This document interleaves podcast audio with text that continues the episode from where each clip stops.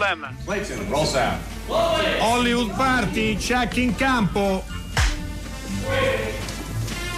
Action. Hollywood Party è la più grande trasmissione della radio dai tempi di Marconi. Al mio segnale, scatenate l'inferno.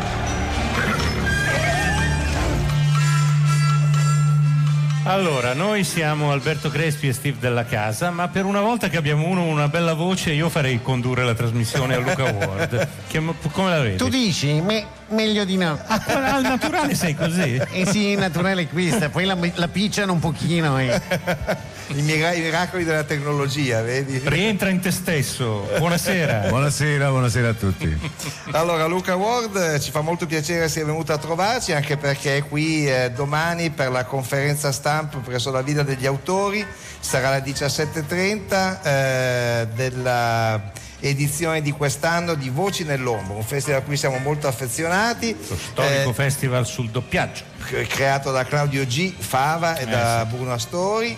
Eh, 9-12 ottobre 2019 tra Savona e Genova.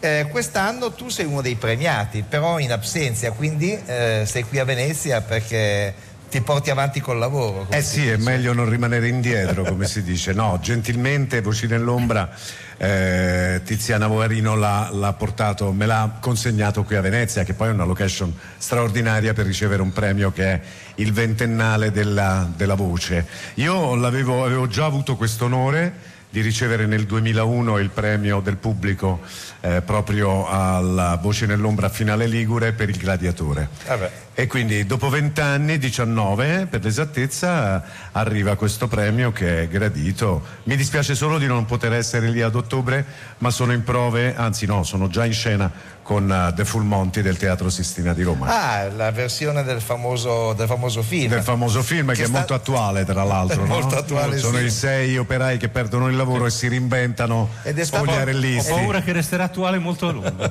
eh, mi sa di sì. Ed Purtroppo è stato il sì. primo film del cinema alla radio di Hollywood sì, Party. È vero, è vero.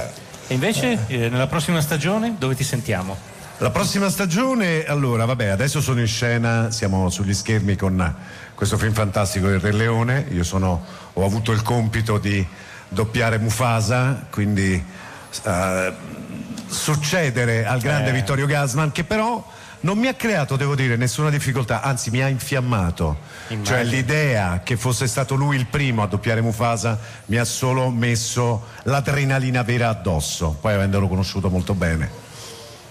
Beh, allora, eh, l'appuntamento per tutti è Voci nell'ombra 9-12 ottobre, tra, tra, Savona e Genova si svolge il festival e domani alle 17.30 qui c'è la conferenza stampa di presentazione del medesimo. Grazie Luca. Grazie a voi, grazie, grazie a tutti. piacere averti con la voce vera e anche con quella voce. Anche con quella vocina un po' strana, va bene, grazie. Con, con, quella voce puoi fare quello che vuoi. Grazie, grazie a tutti. Grazie a te Luca. Può fare quello che vuole anche Garel, no? che ormai riesce a fare qualsiasi tipo di personaggio con qualsiasi eh, Beh, parte. Do, dopo, dopo, Godard, eh, Alfredo Esatto. Dreyfus, devo dire che è un salto mortale non da poco. E con ciò siamo entrati in argomento sulla 76esima mostra del cinema di Venezia che oggi ha visto passare in concorso due film, Il sindaco del Rione Sanità di Mario Martone, che dovrebbe essere del quale parleremo dopo, sì. e J'accuse di Roman Polanski. Invece fuori concorso è passato Seberg eh, su, mh, sulla famosa attrice di Abu de di Godard, appunto, Sì. che quindi insomma le cose un po' si, e che si mescolano messa e si e tongo- che poi e si che dopo è stata con Romain Gary, cosa che film racconta, era stata la- a lungo la compagna di Philippe Garrel, che è il padre, il padre di Louis Garrel. di Garrel. esatto. Allora, eh, diciamo due parole su J'accuse, che era già un film atteso di per sé, lo è diventato ancora di più dopo le dichiarazioni della Presidente della giuria Lucrezia Martel, di cui vi abbiamo ampiamente riferito due giorni fa.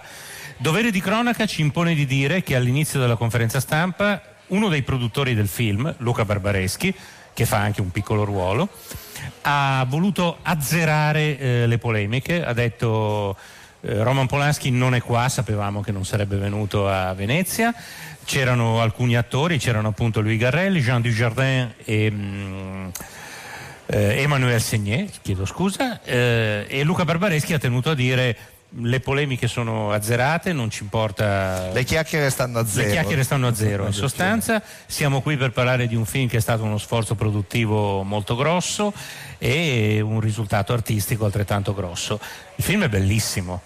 È molto bello, sì, è un film che non ha nessuno dei difetti dei film in costume che si vedono abitualmente, ultimamente che sono tutti leccati con eh, delle mh, mm, ricostruzioni molto eh, che, che, irreali, no? perché mm-hmm. fanno vedere un, tutta una fotografia perfetta dei contrasti delle luci. Qui c'è una Parigi plumbea a partire dalla scena iniziale che è straordinaria, eh, credo con qualche intervento elettronico ma neanche tantissimi. Sì, su alcuni esterni secondo su, me. su qualche esterno ma forse Invece sono, sono, incredibili gli interni del, dei servizi segreti con le carte, gli oggetti, le penne, i faldoni. Ed, è un film sulla carta. È un film notato? sulla carta ed è anche un film sull'esercito. Certo. Eh, visto che siamo vicini all'8 settembre, i generali francesi ricordano molti generali Sabaudi. Sì. Erano stupidi, autoritari e incapaci. Quindi sì, era abbastanza. È il film che ricostruisce, come sapete, l'affare Dreyfus, ma lo ricostruisce da un punto di vista che per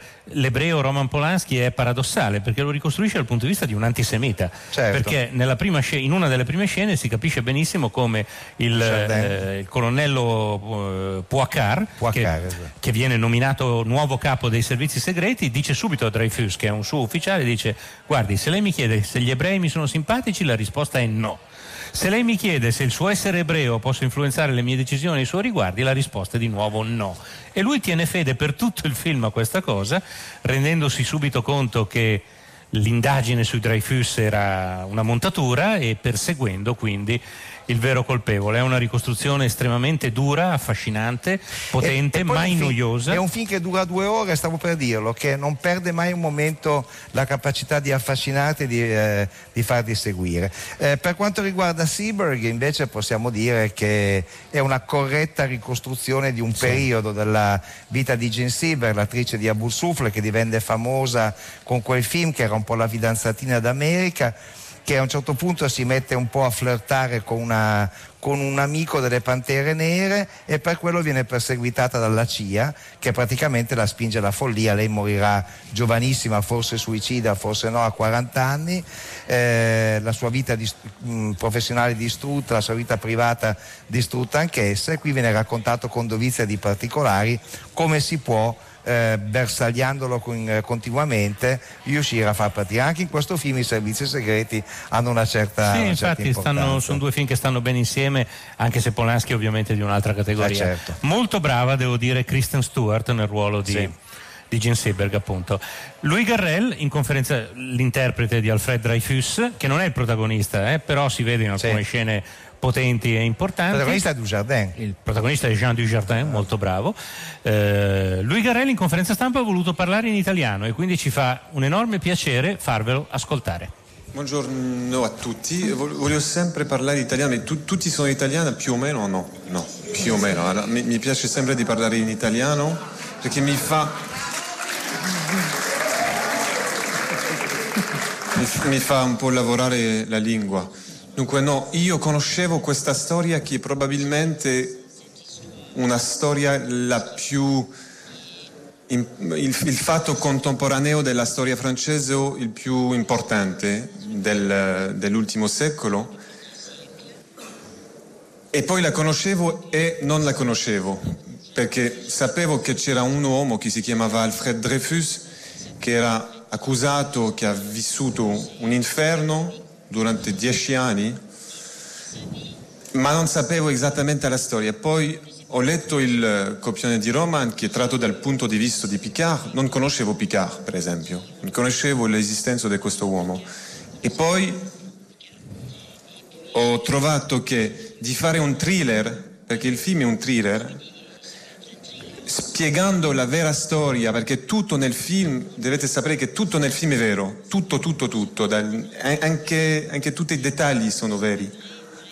E dunque mi ha appassionato, mi ha appassionato perché, um, sì, mi ha appassionato perché infine a 36 anni ho scoperto la vera storia di Dreyfus che tutti in Francia conoscono senza, senza conoscere la storia.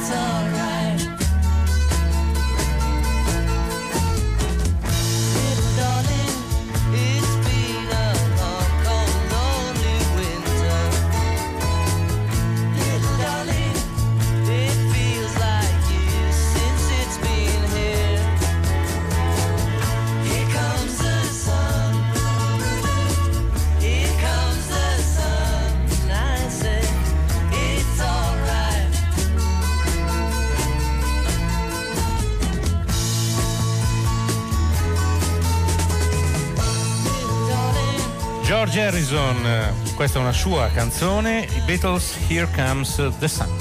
È una canzone già influenzata dal, dal periodo indiano dei Beatles, eh, Sole di eh, Carlo Sironi che è qui, ciao Carlo. Ciao a tutti. Ciao. E invece è il film italiano nel, negli orizzonti qui a Venezia.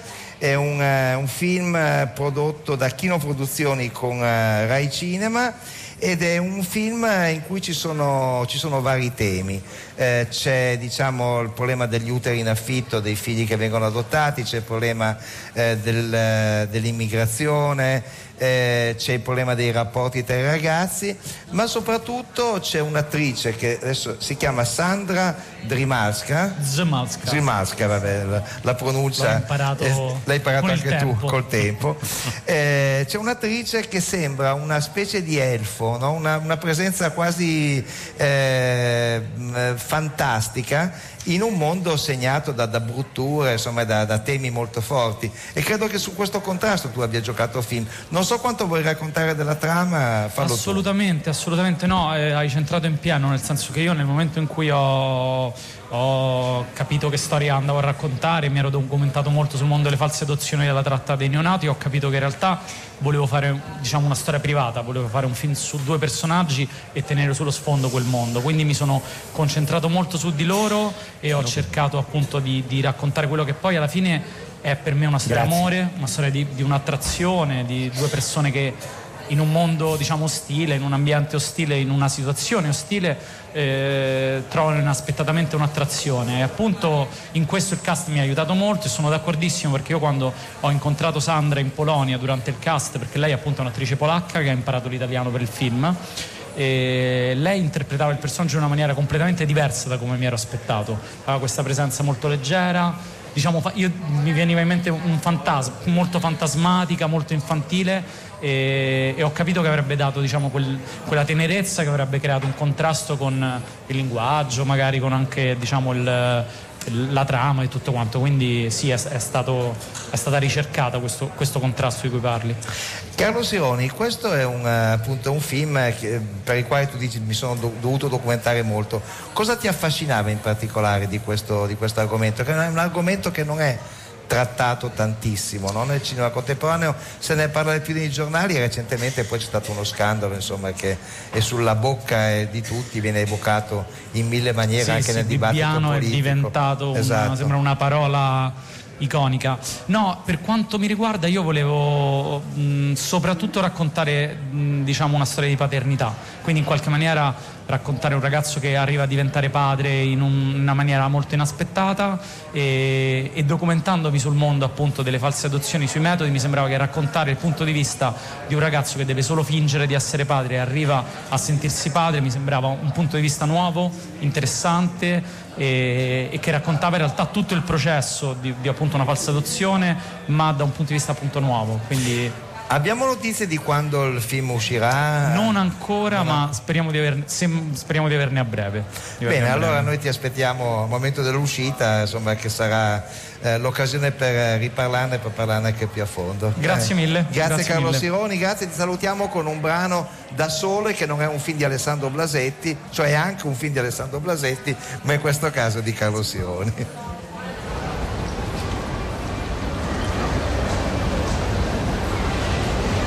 Vuoi? No, grazie. È molto buonissimo. Quando dove hai imparato l'italiano? Sono venuta qui per un anno. Quando ero piccola tutti volevano venire in Italia. Ma ti piace? Mm. Abbastanza. Quindi resti? No. Voglio andare in Germania. A Monaco oggi una mia amica. Appena ho i soldi vado da lei.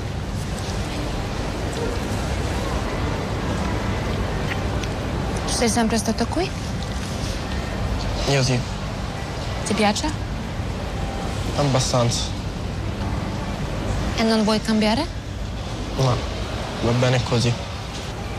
È bello cambiare. Lepiej zginąć przez łapę lwa niż ugryzienie kota. Detto? Meglio morire per il zampa di leone che per il morso di gatto. Dunque siamo andati a scavare in internet, anzi ci è andata Erika Favaro che ringrazio. Eh, e mh, abbiamo appurato che Polanski esce il 21 novembre, quindi ci vuole un pochino di pazienza per andarlo a Sì, vedere. perché ce lo chiedevano i nostri ascoltatori al 335 Esatto. 5634 296. Scriveteci eh, che i messaggi li leggiamo.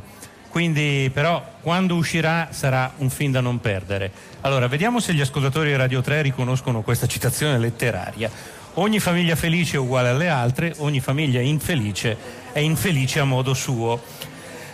È Tolstoi, ma ho l'impressione che potrebbe andare bene anche per il film Vivere di Francesca Archibugi. Buonasera Francesca. Ciao, buonasera. Non so se Tolstoi è un paragone troppo impegnativo, però è di fatto che la famiglia, l'idea di famiglia, il concetto di famiglia è al centro di questo film e di tanti tuoi film, peraltro, no? La famiglia è un microcosmo utile per raccontare un paese, una società e per fare dei film che commuovano e divertano al tempo stesso. Era un po' questo l'intento. Descrivici un po' questa famiglia a torre che è al centro del tuo nuovo film. E, beh, io non ho intenti, nel senso che l'intento presuppone sempre qualcosa di molto freddo e cerebrale e che poco si spiega col racconto. Mi piace raccontare dei pezzi della nostra vita. Eh, naturalmente nei pezzi della nostra vita ci sono essenzialmente delle persone e quindi dei personaggi e quindi cerco di fare un cinema di personaggi e non di situazioni, se si può fare questa divisione. Io non credo che esistano famiglie felici e molto spesso, con tutta l'umiltà del mondo, ho, ho detto che ogni famiglia anche, ho voluto, come dire, parlo da sola la notte con Tolstoi e gli dico ma guarda che ogni famiglia è felice a modo suo e che quel famosissimo incipit in realtà presuppone anche un suo ribaltamento. Certo, chiaro. E quindi torniamo appunto a questi a torre, una, eh, una coppia composta da Adriano Giannini e da Michaela Ramazzotti che ha una bambina deliziosa eh, e che assume una, ragazza alla una pari. ragazza alla pari, no? che viene dall'Irlanda, ricordo bene? Sì. sì. E poi cosa, cosa vogliamo dire? Cosa, cosa vogliamo comu- Cosa vogliamo Raccontare. raccontare ai nostri ascoltatori di, di ciò che succede? Perché succede tanta tanta roba. Eh, diciamo che è sicuramente un momento di esplosione, Eh, eh, quando le nostre vite cominciano, di tutti noi, in quel periodo che tutti noi abbiamo avuto, che a un certo punto la vita comincia ad andare al contrario, E fino è andata liscia e invece que- quel suo essere liscia conteneva delle crepe che ancora non avevamo visto. Viene questa ragazza, Roshin, eh, Mary Ann si chiama, eh, irlandese, molto cattolica, eh, studentessa di storia dell'arte, quindi innamorata de- de- dell'arte romana, dell'arte italiana, in particolare romana. Eh, si immagina un'Italia, si immagina degli italiani e invece scopre che siamo del tutto diversi in modo migliore, peggiore, non si sa, quando si vedono le persone da vicino, il loro modo di vivere, ti rendi conto che siamo sempre fuori da degli stereotipi, per quanto vogliamo. Francesca, eh, hai scritto questo film con eh, due sodali da, da- da parecchio tempo. Eh, io non ti ho mai chiesto le, le altre volte che sei venuta a Hollywood Party eh, com'è il, eh, il rapporto di scrittura con dei vecchi amici, una cosa da, da vecchio cinema italiano, oggi non si usa eh, tanto più, l'hai scritto con Paolo Virzì e con Francesco Piccolo, credo, no? Sì. Sì. Mi- ci racconti il, eh, che metodo usate? Se usate il metodo Age Scarpelli, scuola, eccetera, se avete una- un'altra tecnica, non lo so. Ma eh, è molto difficile perché comunque ogni film è una storia a parte. Ok. Eh, diciamo che il nostro metodo è quello di non avere un metodo. Eh, lavoravamo La pazza gioia, per esempio, che l'abbiamo scritto solo io e Paolo, è stato molto diverso dai film che abbiamo scritto io, Paolo e Francesco. Certo. E il fatto che eh, stavo così bene con loro che poi ho voluto continuare a lavorare e dirgli allora ancora con me, stiamo ancora insieme, è stato ancora diverso. Eh, diciamo che eh, io tendenzialmente scrivo prima dei piccoli romanzetti del film che sarà, di 50, 60, 70 pagine, e con loro l'ho sceneggiato. No- ma nonostante la sceneggiatura sia un lavoro molto tecnico, non c'è niente di tecnico in noi, o almeno molto dimenticato, Certo, perché io penso che comunque la sceneggiatura è importante. sì, cioè ci vogliono i ferri del mestiere. Però parliamo molto di noi, di quello che ci è successo, di, di co- storie che ci hanno raccontato. eh, co- come dire, diventa una specie di, di- posso dire, di flussi di coscienza, di, di sedute di analisi di gruppo, che poi diventa È interessante. scene, Dovresti dialoghi, pubblicare non solo il momenti. romanzo ma anche il verbale di queste riunioni. verbali, sì, Potrebbe esatto. essere Sì. interessante. Quando esce il film Vivere? Esce il 26 settembre. Quindi tra poco. Sì. Magari ne riparliamo. Distribuito da dell'uscita. 01, eccolo qua. Eccolo Sì. qua, distribuito da 01. Grazie Francesca Chibugi, ti salutiamo voi. con un brano da vivere per l'appunto. Grazie. Ciao.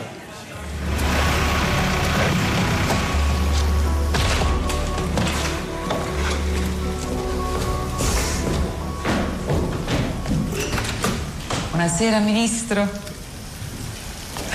Che ministro, chiamami pure, siamo tutti uguali. Certo.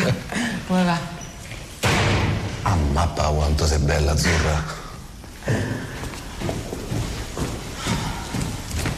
Prego. Sì. Papà ti aspetta nello studio. Bene. Andiamo.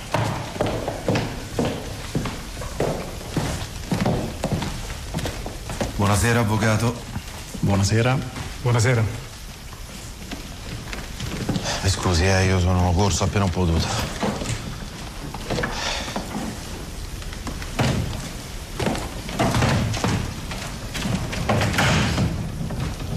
In effetti ho fatto un po' ragazzata. Come ne esco? Vestirsi da benzinaio non aiuta. When you're lost and it's Easter time too, and your gravity fails and negativity don't pull you through. Don't put on any airs when you're down on Rue Morgue Avenue. They've got some hungry women there, and man, they'll really make a mess out of you.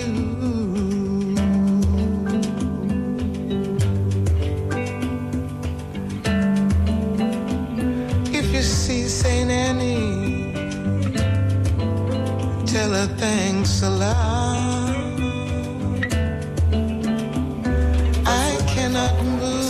Questa cover di Nina Simone di una famosa canzone di Bob Dylan, Just Like Tom Thumb's Blues, è la musica sui titoli di coda di Seberg, il film su Gene Seberg, quindi era un piccolo omaggio ancora a questo film, ma ora parliamo di uno dei tre film italiani in concorso, uno dei più attesi della mostra. Tra l'altro comunichiamo ai nostri ospiti che ne abbiamo parlato anche ieri sera. Certo. con Tony Servillo, che è stato nostro ospite. Salutiamo Mario Martone. Buonasera. Regista di Il Sindaco del Rione Sanità. C'è Gli molto appla- pubblico gli in questo applausi sono momento. registrati, eh. Gli applausi sono veri, vengono dalla sala tropicana, dall'ente dello spettacolo. Non l'abbiamo ancora detto oggi dove ci troviamo. Eh, Diciamolo. E quindi è un grande piacere dirlo adesso. E poi abbiamo con noi tre degli interpreti. Il sindaco Francesco Di Leva. Grazie. Il dottore Roberto De Francesco. Buonasera.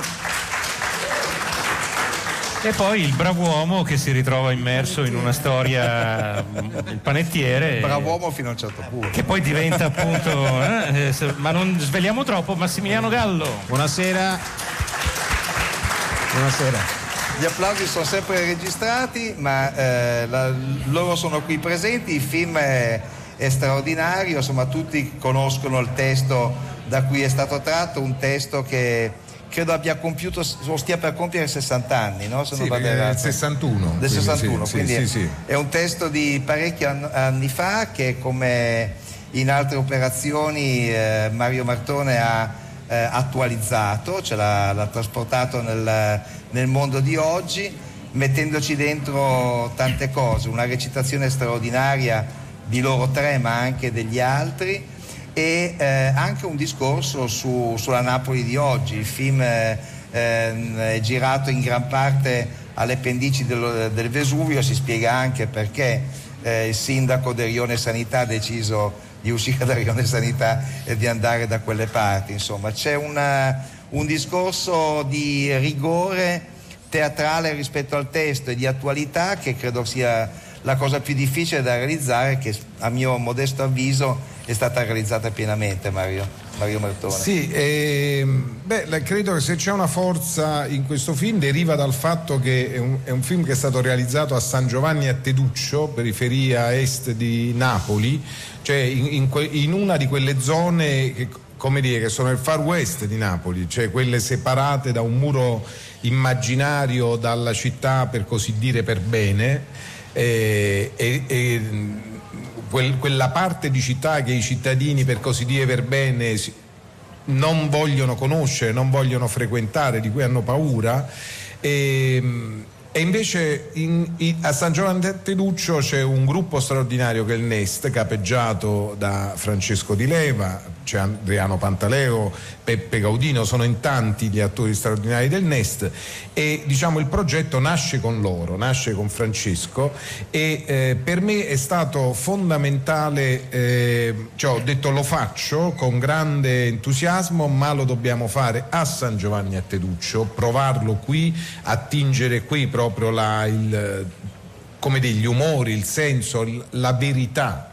Ecco, con cui le parole di, di Edoardo potevano tornare a rivivere in una maniera potente e, ehm, e l'abbiamo fatto debuttare al NES, quindi diciamo questo, questo lavoro nasce in una piccola sala di 100 posti, quindi una palestra eh, di una scuola abbandonata che è stata occupata dagli attori del Nest e alle spalle naturalmente la produzione c'era il Teatro Stabile di Torino, era la mia ultima regia a Torino e, e c'era la compagnia di Luca De Filippo eh, ehm, che oggi è capitanata da Carolina Rosi e Luca De Filippo che aveva dato prima di morire i diritti per eh, realizzare questo, questo spettacolo, un gesto coraggioso da parte di Luca e mi fa molto piacere ricordarlo in, questo- in questa occasione.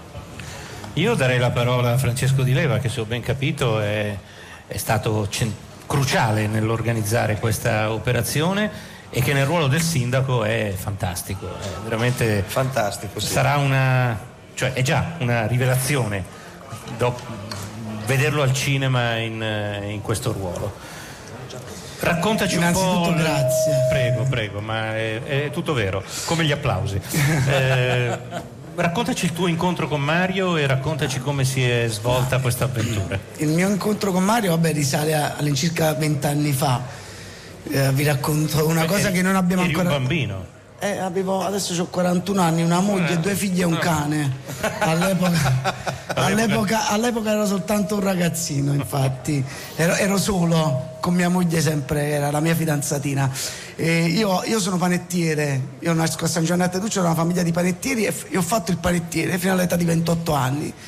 E, mm, un giorno avevo all'incirca 20 anni, 20, 21 anni, e, mm, c'era il macchinario dei panini, apro il giornale e c'era in bella mostra la foto del dottor Martone, di Mario Martone, gigante, che raccontava di questo corso che fece, un corso fantastico dove Mario fece arrivare Arthur Penn dall'America, insomma un corso veramente meraviglioso, e sceglieva 15 attori da tutta Italia.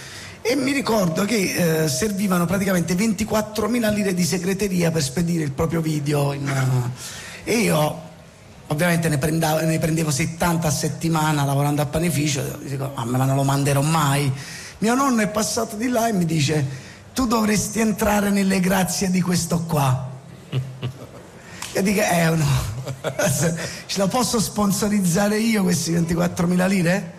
Sponsorizza 24.000 lire, mando il video, Mario mi sceglie e da là insomma inizio la mia carriera professionale perché subito dopo poi un po' a singhiozzi nel tempo abbiamo lavorato subito dopo con l'opera segreta ma poi Mario mi ha richiamato per la morte di Danton abbiamo fatto Noi Credevamo abbiamo fatto La Carmen. È una cosa meravigliosa che mi va di raccontare per il regista che è Mario e poi e, e che a un certo punto io dovevo fare una vita tranquilla stavo girando un film con Mario dico Mario non mi lascerà mai andare? E invece sono andato da lui e dico Mario mi hanno scelto per fare il coprotagonista con Tony Servillo ma sto girando il tuo film.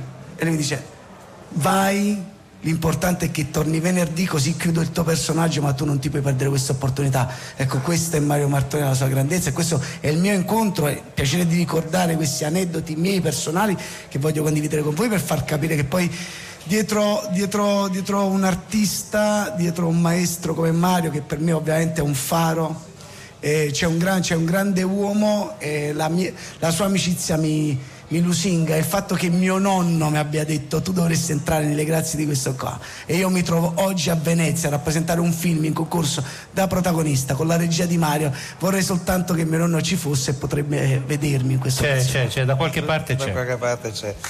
E... Beh, devo dire che l'applauso, oltre che essere sincero, è veramente, è veramente meritato.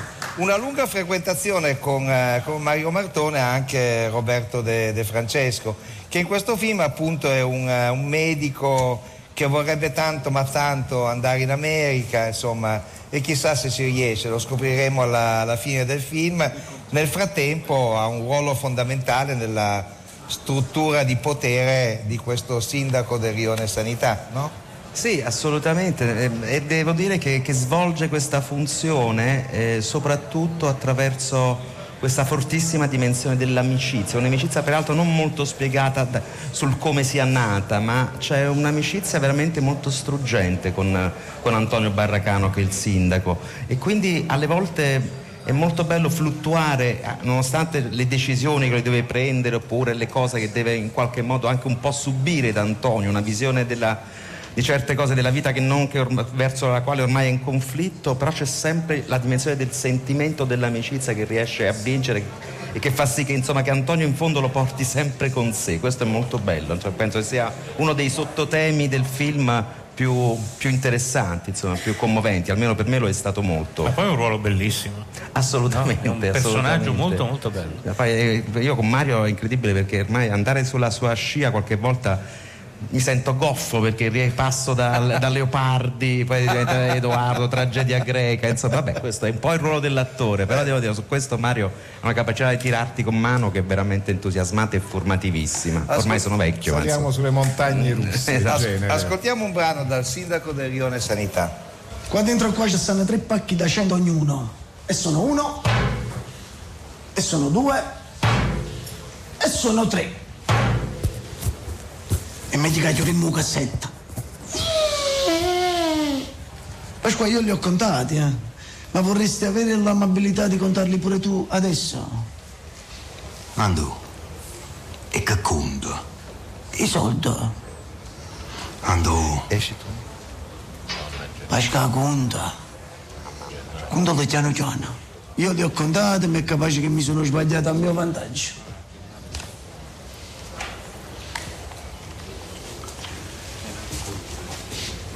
Uno, due, tre, quattro. Pasqua, tu hai contato piano piano, se no ti faccio contare lo capo. Sei, sette, otto, nove e dieci. E sono cento. Conto. Uno, due, tre, quattro, cinque, sei. Pasqua, la mettici una poca sputazza vicina, che che scipa non è meglio. È troppo carino tuo figlio. Sei, sette, otto, nove e dieci. E sono 200. Conto. Uno, due, tre, quattro. Eh, Pasqua, ma se tu guardi a vicinanza, eh, che, che le cadono i soldi? Ne è caduto nulla, eh? Peggio. Sei. Sette, otto, nove e dieci. E sono 300. Ma tu sei soddisfatta? Sì, signore. Stringetevi la mano e la pace è fatta. Cadi segna Il fatto non tiene seguito, Pascal. Da un panettiere vero a un panettiere No, questa è finto. una scena, Quella- diciamo, sì, una scena straordinaria perché tra l'altro i soldi non ci sono. Cioè, questi soldi che vengono sono immaginari, sono una umiliazione che il sindaco impone al- all'usuraio, insomma, che voleva. C'è una scena straordinaria, mm, la scena più notevole del film, secondo me. Eh beh sì, puro, puro teatro, puro Edoardo proprio. Eh. Dicevo, da un panettiere vero, abbiamo appena scoperto che Francesco Di Leva ha fatto il panettiere, al panettiere nel film Massimiliano Gallo, potevate scambiarvi i ruoli, magari in teatro una sera uno, una sera l'altro, non so. Ci siamo aiutati in realtà, io Sì. gli davo consigli per come... su come si faceva il pane. No, no. Però no, no, ci siamo. eh, abbiamo molto lavorato sul- sulla parte forse più bella, no? quella a tavolino, abbiamo analizzato molto il testo con Mario. C'era la volontà di capire bene il testo, di capire tutto questo materiale che era un materiale immenso, infinito, eh, che parla di dinamiche familiari, di vendetta, di, di- il senso di colpa, di, di tanta, tanta, tanta dell'amicizia. E quindi abbiamo fatto un lavoro tutto incentrato su quello. Poi siamo andati in scena perché chiaramente questa è stata anche una tournée di successo. Siamo partiti da San Giovanni a Teduccio, quindi facendo una- un ennesimo miracolo perché è stata messa in scena in un posto da 100 posti, no? credo. il- e quindi siamo partiti da là, poi abbiamo fatto una tournée straordinaria e poi Mario ci ha chiamati e dice voglio fare il film, ma quando? No, fra poco, fra Domani. Sì, era, era già pronto. e quindi Beh, siamo partiti. Voi eravate pronti? Noi eravamo pronti e abbiamo affrontato quindi questa avventura che adesso è diventata straordinaria, magnifica, incredibile. Tu e Francesco avete delle scene in cui recitate a 10 centimetri l'uno dall'altro. Sì. Che a scena- teatro ancora scena ancora. eravamo Ma ancora più farle vicini. tante volte. Scena eravamo ancora più vicini. Ci eravamo giurati amore e di non mangiare mai Aglio. cose pesanti. Però siamo- c'è, c'è un grande rapporto fra di noi, quindi siamo, insomma, riuscivamo a scambiarci e a, a darci eh, a passarci palla no, l'un l'altro perché sono scene abbastanza complicate, molto parlate, dove devi tenere la tensione e devi far capire quello che stai dicendo e che in, in che momento avviene il tutto, quindi non erano semplici. Non erano semplici. Il film esce, abbiamo notizie eh, sulla- sull'uscita del film, se- Mario. Come no? Eh, eh, notizie interessanti e anche notizie interessanti per gli ascoltatori che devono prendere appunti perché, Eh, certo. eh, eh, Carta e penna? perché, perché eh, no, nel senso che il film esce tre giorni. Il È un 30 evento, settembre, il primo e il 2 ottobre. Ah. Quindi esce con questa distribuzione Nexo che ehm, Fa gli eventi, che fa, sì, sì. appunto che proietta dei film evento, diciamo così, e quindi diciamo fa di queste proiezioni qualche cosa di simile a dei concerti oppure o a degli spettacoli teatrali. Quindi sin da domani è possibile prendere da domani penso è possibile prendere i biglietti, prenotarli in internet, insomma andando comunque le informazioni sono su Nexo, eh, sul sito di Nexo e, e quindi come dire ci si dà appuntamento. Ecco, questo eh, per me era molto interessante, eh, è un film ehm, con una sua storia particolare, mi fa piacere che abbia anche una distribuzione particolare, cioè che in qualche modo si tenda a, ri- a ripensare creare la sala come sì, un sì, luogo sì. collettivo. È un Ecco, luogo di perché- eventi, Perché la non- sala non- si- non di routine. Perché la sala si sta svuotando, le sale si stanno svuotando, ormai ci sono certo dei film che riescono a portare tanto pubblico, anche il giovane favoloso l'ha portato, però il più delle volte ormai c'è una, c'è una distanza, insomma in qualche modo bisogna assolutamente dare forza alla sala, nelle forme tradizionali ovviamente, anche con esperimenti come questo, quindi noi ci auguriamo che il pubblico risponda. Tra l'altro, Eh, altrimenti, altrimenti il sindaco va a casa il sindaco arrabbia, eh? ammazzato. Eh sì. Ne riparleremo al momento del- dell'uscita, vi ringraziamo, eh, vi diamo già appuntamento fin da adesso. Quella settimana, l'ultima di settembre, facciamo una, una puntata tutta su, eh, sul sindaco di Rione Sanità. Questo- questo ci piace, grazie. Ciao ragazzi. Grazie. Ciao, Ciao, ciao. ciao. Ciao. E in zona Cesarini Complimenti a Mario Martone e a, tutto, e a tutti voi, e è sempre, un piacere, è sempre un piacere avervi.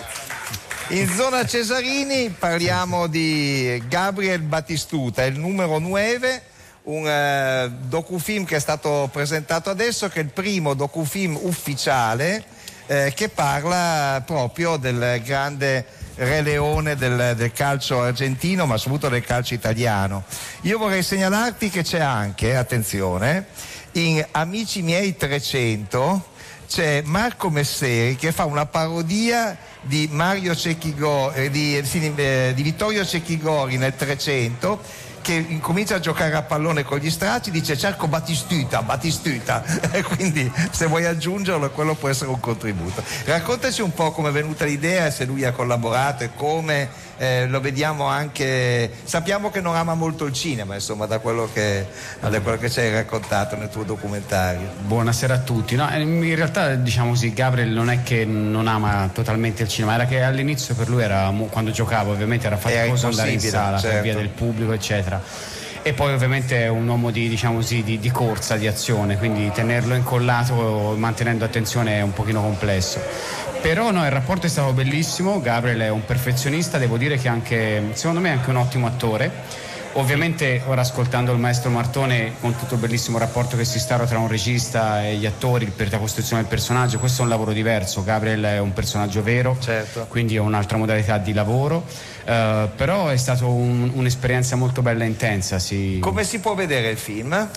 Il film eh, spero che si possa vedere nelle sale, io mi batto e mi batterò fino all'ultimo per portarlo in sala, penso che sia una di quelle storie che è bello vivere nell'esperienza della sala. Io penso che almeno a Firenze potrebbe fare il botto. un film così. Anche a Roma, eh? Io spero E forse anche a Roma. Firenze, Roma e poi come dico a sempre, siccome- giudicare dei romanisti presenti qui in redazione Beh, è stato breve ma intenso Battistuta a Roma. eh. Breve ma intenso, Breve- sì. beh, Però vabbè. Cam- Gabriel è un campione trasversale, Ma magari certo. questa può essere una storia trasversale, può andare anche oltre Firenze e Roma. E il E numero- in Argentina. E il numero Speriamo. 9 con, eh, di- su Gabriele Battistuta eh, sta- staremo dietro a questo film. Grazie mille a Paolo Benedetti per essere stato qui con noi. Grazie a voi. Il, Grazie, il programma l'hanno fatto Francesca Levi, Maddalena Agnisci, Riccardo Amoresa, Alessandro Boschi, Erika Favaro, Valeriano Battisti, Francesco Carloni. Come ospiti abbiamo avuto Carlo Sironi, Francesca Archibugi, Mario Martone, Francesco Di Leva, Massimiliano Gallo, Roberto De Francesco, Paolo, De Benedetti, Paolo Benedetti, ma soprattutto c'era un Alberto Crespi in forma smagliante. E c'era uno Steve della casa eliminato dall'Europa League ma pronto ad altre imprese. Ciao!